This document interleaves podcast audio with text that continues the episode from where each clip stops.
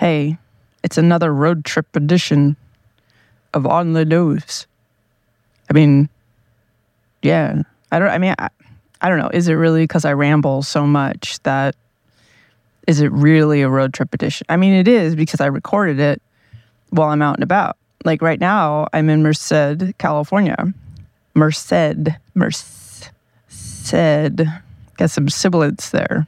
Sibilants. And um, I get to see a friend today, one of my clown friends, and she's really cool, and I really like her, and I'm excited. I'm nervous, but I'm also excited.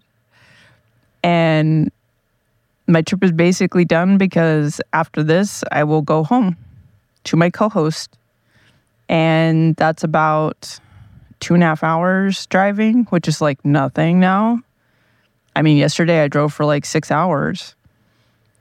So I looked it up, ran some numbers as it were, and I drove approximately 1,950 miles on this trip which is about 30 wait 32 hours of driving.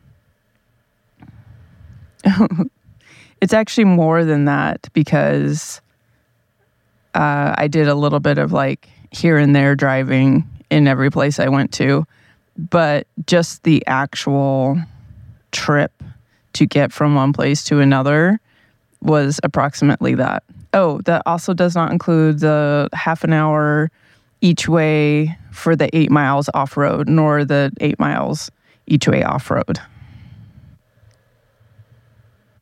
But I think it's fair to say that I went on a road trip, and what a road trip it was. I don't know why I said that. Um, I mean, it was pretty awesome. So maybe that's accurate. I don't know. It just sounded kind of braggy or something. I'm not I'm not trying to be like that. Um I have a lot of stuff to do. So the RV finally found somebody to do the work. They're going to do the work tomorrow. Huzzah.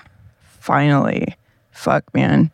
Um and then I need to arrange for transportation, hopefully within the next week or so, before monsoon season starts, because once it starts to rain down in Arizona, we'll not be able to get the RV out until things solidify again. Apparently, the mud there turns into snot. Um, that sounds. Well, when I was a kid, I would have thought that sounded fantastic, and I would have wanted to be there to play in it because I loved doing that. Um, yeah, so I got to get transportation figured out. I had already reached out to a few places, but I never heard back from them. So I need to try again and reach out to more places. And the RV will go to the roof place. I have gotten it into the second stage for for that. So I have an appointment made. It's not until August 2nd, I think. I don't know. It's a Wednesday, I think. And um, so the RV is just going to sit on their lot until they can work on it. And then they'll work on it and it'll be done within like three days, I think. I think if, if I think if they start on a Wednesday, it's done by the Friday or Saturday. And then I have to have transportation arranged to bring it home to where I'm going to live. Um, so I've got another month month or so of waiting and sleeping on an air mattress. And yeah, and basically just looking looking forward no, planning for making the RV space my own. Um and yeah, I guess I'll be like really prepared by then. I got a wish list I'm working on for like parts and stuff that um, I should probably make private. Thinking of it now because I don't, I don't want to have to store things before I get the RV. I'd rather like pick up things after I get the RV. And I had somebody mention that they can't ship uh, fire extinguishers to PO boxes, and I was like, oh no, I should probably hide the hide the wish list because I'm in a little room with a lot of stuff in it already. I don't, I really don't want to stash more stuff in there. Um, I hope that doesn't sound ungrateful. Like for, like if people want to get me stuff, I just, I just want to plan it so that, you know, the stuff isn't making me more uncomfortable while I'm waiting. Because I totally, totally appreciate when people get me stuff and I, I don't expect it. Like I make my wish list so that I don't forget the things that I need to save up for to buy. Like I do the research and I go, okay, I'm gonna put it here so I don't forget and have to do the research again later. And then people buy stuff from it and I'm like, whoa. I just don't want the RV stuff like encroaching on my comfort. That's all. Hmm, I'm gonna drink some of my coffee the way that I make coffee, I am really used to it being a drinkable temperature by the way by the way, by the way, by the time I put it in my mouth. You know, so uh, I've been getting coffee when I'm out on the road, and unless it's the stuff that's in my cooler, it's really fucking hot, and I often can't drink it for like 20 minutes, and it's like I don't like it. I want to I want to drink my coffee, man um, I, I just keep feeling like, why is the coffee so hot? And I realize it's because it's coming from a machine. And I make my coffee with an AeroPress. I have it set to like a certain temperature that isn't super hot, but it's hot enough to like do the flavor thing. And then and then it sits in the air steeping for a minute and then gets moved through the the aeropress into the the cup and every single single step cools the coffee a little bit. So by the time i get it it's still hot but it's not burn your mouth hot. And my mouth is burnt right now because i i did i forgot. I keep forgetting and i went uh, my, my tongue. And ouch. So my coffee's better anyway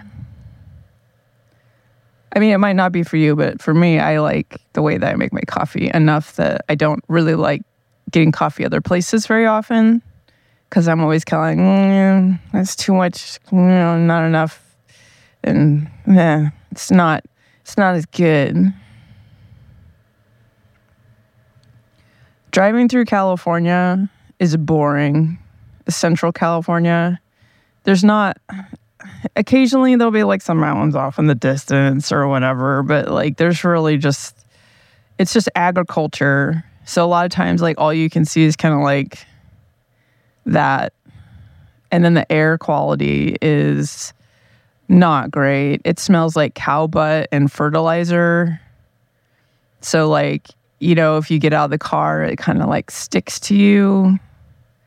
It's all muggy and it's not um, I'll be glad to be done with that here pretty soon. I think I, I have like an hour left of it, and then I'll be in the Bay Area ish, and then things will just kind of look like there's too many people, which is moderately better.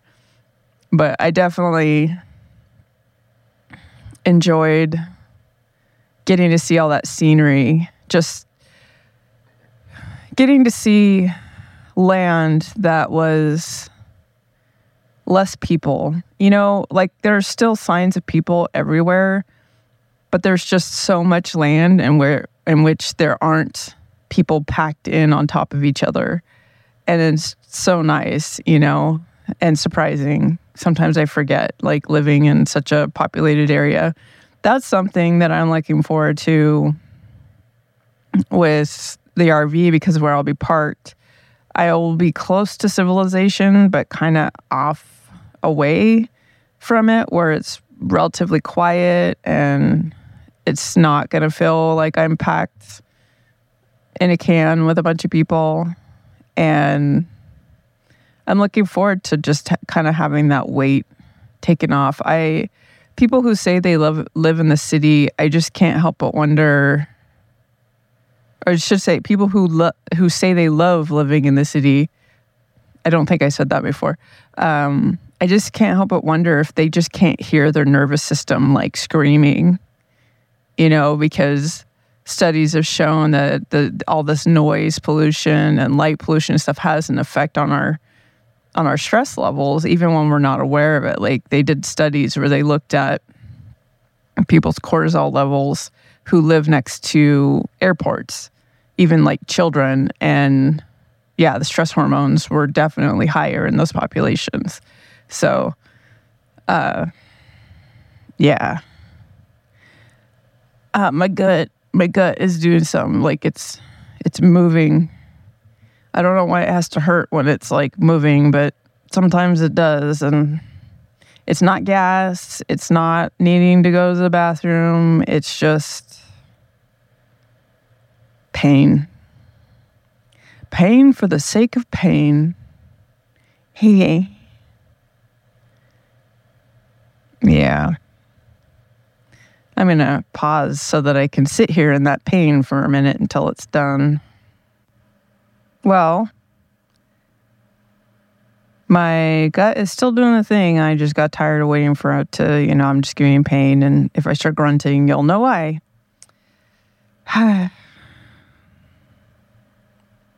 so, my mailing list that I do once a month, newsletter, I am supposed to send it out today, like the 4th is the day, but I need to do it with a computer. It's just too hard to navigate Google's stuff via the apps because there's like functionality that's missing. Oh, there's a train. Honk. uh, hang on a second. oh, yeah. So it's just like I don't know why the functionality has to be limited on the apps. It's really irritating to me. Like every app is like that. Like the Patreon app is awful. There's a whole bunch of stuff that I should be able to do that I cannot do, including looking at my patrons' information. So if I'm out, out and about and I wanted to mail something to one of my patrons, I cannot get to their addresses unless I'm on a PC. Like the app doesn't let me get to it. Mobile Chrome does not let me get to it. I have to be on Chrome or a web browser on a PC. It makes no sense to me. Etsy is a little more robust, but there's still some things that either aren't there or don't work. Like, I can't take my shop out of vacation mode on the app or not the app because that functionality is in the app, but on the mobile web browser. And the functionality is there. It just doesn't fucking work. Drives me crazy. So I can't turn it off until I get back to my computer. And I made the choice to not travel with my computer because it's more weight and another thing to worry about. So yeah. I just I just don't I don't get it because there are going to be more and more people who do not have computers and the reliance on them doesn't seem necessary. Like I enjoy having one because there's certain things that are just faster. You know, like even if the Google apps had all of the same functionality, like being able to use a keyboard and a mouse to move things around into my newsletter It's just faster. But I still should be able to do all the same things with the app, in my opinion. So I'm pretty sure I mentioned in the last recording I did that I'm really glad I went on this trip, that it's been really good for my perspective and stuff. I still get pissed off when people are like, I'm so excited for you. Like, fuck off with that. You know, like, there's some tone deafness in there if people are so excited for me when I'm going through what I'm going through. Like, I can be excited about components of it, but it's mine. It's my experience and my situation. And when people say that they're so excited for me, they're not they're not focused on being excited about a composting toilet or about solar panels. They're talking about the whole situation, and the whole situation is fucked up.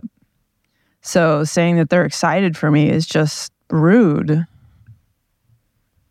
But like, I'm so tired of standing up for my right to have space for my emotions. I'm so tired of people telling me how I should feel.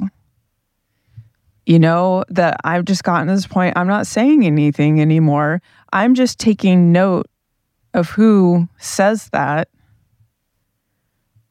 And I'm not going to be like including them and stuff because, like, yeah, I think I've stated my boundaries enough times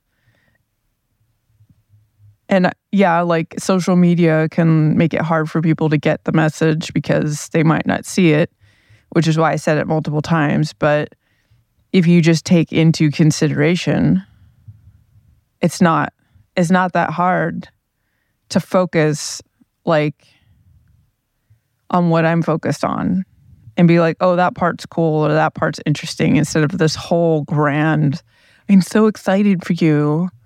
And I don't know, just it just makes me mad.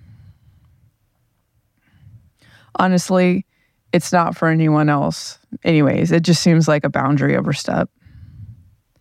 So that's how I feel about it. But people like the social scripts around life experiences are like so fucking like hard coded that like people do it and they don't even they're not even present for it. They're like on autopilot when they react to stuff you know, like, oh, I'm so sorry for your loss. Did they actually feel anything? Some people do, a lot of people do not. And my experience has been that when people do feel things, a lot of times they start to veer away from the social scripts. They might still say it, but they add to it or whatever. They'll be like, words don't really suffice, but social script, right? Like, the compassion can come through that way and then the social script doesn't feel so scripty and i just i hate social scripts. I just i don't get them i don't a lot of times i don't even really understand what they mean. Like people say them and i'm like what do they actually mean by that? Because what words mean varies from person to person. And like what was their emotional state? What were they actually thinking about when they said that? You know like basically a social script is a blanket statement that people make and then the person who's receiving the social script gets to make the assumption of the meaning because people aren't saying what they actually mean. Social scripts don't really say anything most of the time. Some of them are more specific, but a lot of them are kind of like in specific. And so then the person who's receiving it and hearing it makes an assumption and then they receive comfort from it because they've assumed that the other person means what they think it means. There's like no actual conversation about what it means between the two people. And so the person saying it could actually be, you know, not meaning what the person thought. I mean, this happens a lot in language where there's just no clarification. But with social scripts, it's like constant. And it's bizarre to me because I'm I'm not I'm not good at assumptions. When I'm supposed to rely on assumptions, I get stuck and I get confused and I'm like, er, what do I do? And so, like, when people say social scripts, I'm like, what the fuck does that mean? You know, like, why can't they just say what they mean so that I know what they mean? Why do they, why do they have to say something where I have to rely on an assumption and then be like, well, maybe they meant this or maybe they meant that. I hope they meant blah, blah, blah, you know? So, yeah, like if you're talking to me or you're talking to like some other person who's autistic try not to use social scripts because they don't mean what you think they mean. You should say what you think they mean. Just say what you mean, okay? Like, gosh. I'm I'm ranting, but like if somebody was to be like, I'm so excited for you because um I'm trying to think of an example that's actually been said to me. Because this will give you an opportunity to be independent. You know, like it sucks the way that you ended up getting into this situation, but I really think it'll be good for you. That perfectly acceptable. That's their opinion, their perspective that still acknowledges and takes into consideration me, right? But I'm so excited for you. Uh, who's to say that that person's taking any of that into consideration? I don't think it's my job to fill it in.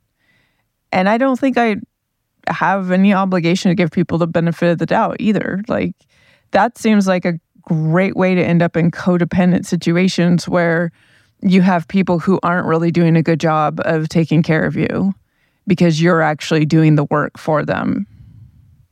So, yeah. Yeah, man. Gosh. I, okay, so my friend Ian, hi, Ian. Hello. He does the sound for me. And I had like a particular setup with a particular mic.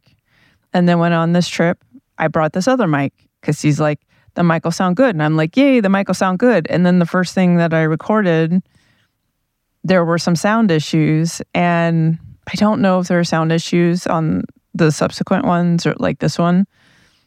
But I'm like paranoid and I can't stop thinking about it. And I'm like staring at the screen, watching the sound and like you know, like I'm holding the mic, just like I keep checking with my finger, like, you know, listen, like that. I keep sticking my finger in there. Well, that sounds wrong. Um, the thing, my sticking my finger between my mouth and the microphone to make sure that like I'm basically fingers with the way to minimize sound changing. And then the mic also does this thing where it loses power when I pause and I have to wait for it to come on but the but the app is still recording so there's like these long pauses when I pause. And I feel like I don't know. I'm actually very curious if this is an issue with I'm going to have to try it with my laptop and see if it does the same thing.